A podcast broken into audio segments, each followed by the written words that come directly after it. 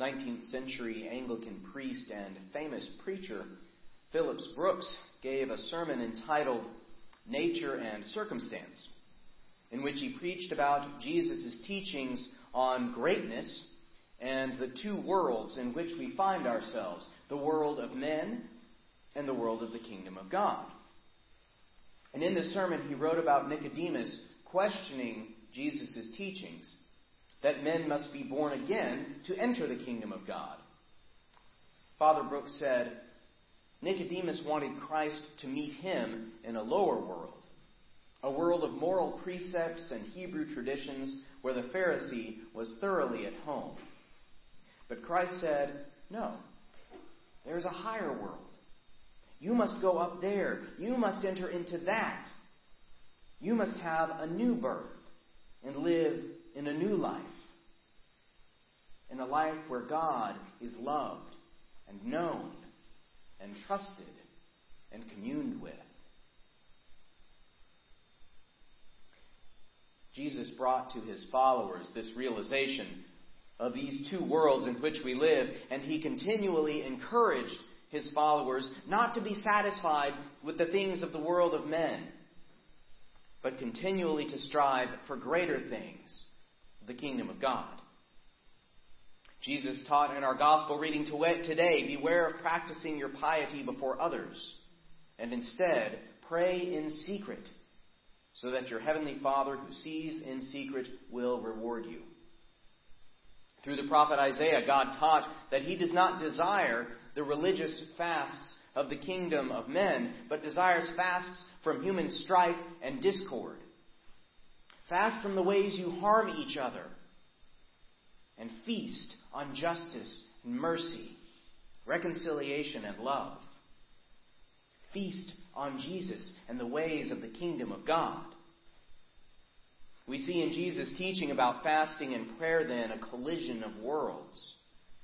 The people were living in the world of their religion, a good world, in which they were seeking to fulfill their religious duty and be good men. Jesus was, however, trying to pull his people up to a higher world, to his kingdom in which they deeply encounter God and therefore deeply love each other. In the lower world of religious practice, much of what was done made little difference in the world and made little difference even in the self. Much of religious practice dealt with ritual purity. Follow a set of religious rules and you'll be righteous before God. In the higher realm of God's kingdom, these ritual practices don't matter as Jesus taught concerning ritual hand washing before eating a meal, ritual cleanliness doesn't matter before God. The cleanliness of our hearts is what matters in God's kingdom. In our context of Lent, ritual fasting can be very helpful in opening our heart towards God's way for our life. It can be helpful in strengthening, strengthening uh, making us stronger. Having been faithful in this small fast, we can then be faithful in fasting from something that truly matters. But the fasting itself does not make one righteous before God. In the higher realm of God's kingdom, Jesus makes us righteous before God. In the higher realm of God's kingdom, drawing near to God through Jesus is the way of life. In the higher realm of God's kingdom, believing in Jesus, believing in his teachings and ways, and faithfully seeking to love others as he loves us is our way of life and the feast that he would choose for us. In the higher realm of God's kingdom, then, our fasting would be to fast from whatever hinders us from drawing near to God. To fast from whatever hinders us from believing in Jesus. To fast from whatever hinders us from following in Jesus' ways. And to fast from whatever hinders us from loving others as He loves us.